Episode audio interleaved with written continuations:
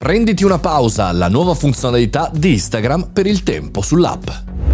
Buongiorno e bentornati al caffettino, sono Mario Moroni e anche oggi qui alle 7.30 pubblichiamo un podcast che può esserci utile per noi professionisti, imprenditori e studenti. Oggi parliamo di Instagram, di una nuova funzionalità molto interessante appena arrivata anche in Italia che si intitola Prenditi una pausa.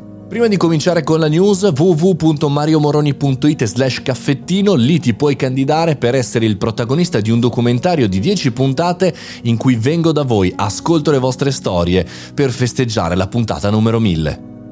Instagram così lancia una nuova funzionalità che si intitola Prenditi una pausa, come dicevamo, che ci permette di gestire al meglio il nostro tempo. C'è un promemoria giornaliero che può essere impostato e consente alle persone di decidere la quantità di tempo che vogliono trascorrere su Instagram durante la giornata e le avvisa quando hanno raggiunto il limite deciso, con anche la possibilità di disattivare le notifiche di Instagram per concentrarsi senza interruzioni su quello che stanno facendo, quindi focalizzarsi sulla propria priorità della giornata, che sia studiare, lavorare o anche altro. Questo è molto utile un po' per tutti, noi che siamo un pochino anche dipendenti dai social, almeno nei momenti che consideriamo pausa.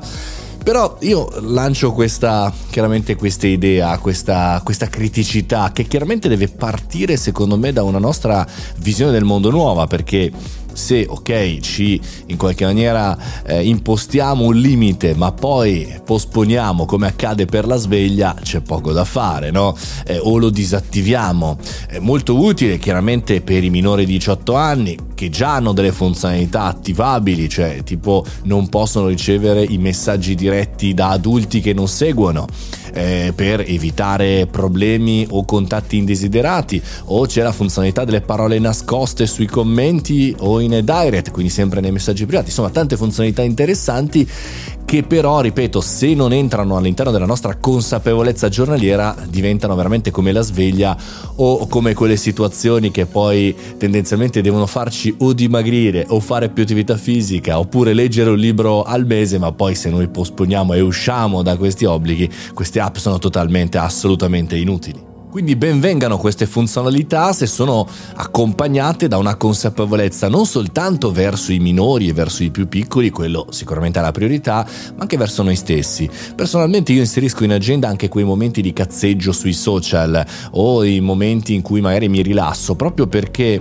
magari anche non in maniera preventiva, lo inserisco proprio perché alla fine magari della settimana vado a vedermi il balance di quello che ho fatto, no? Mi sono mangiato la mela e sono uscito all'aria aperta 5 minuti, oppure mi sono messo a guardare compulsivamente il cellulare. Insomma, autoeduchiamoci.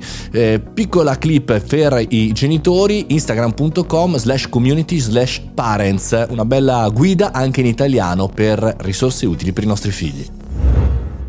5 stelle su questa puntata su Spotify o anche una recensione su Apple Podcast, ma se non vuoi perderti nessuna notifica, essere sempre aggiornato su dove sono, cosa faccio, perché e delle risorse utili, su Telegram Mario Moroni Canale, il canale di Mario Moroni, chiaramente sono io. Quindi ci vediamo, ci sentiamo lì, ci scriviamo, oppure anche domani mattina 7.30 con la prossima puntata del Caffettino Podcast. Buona giornata!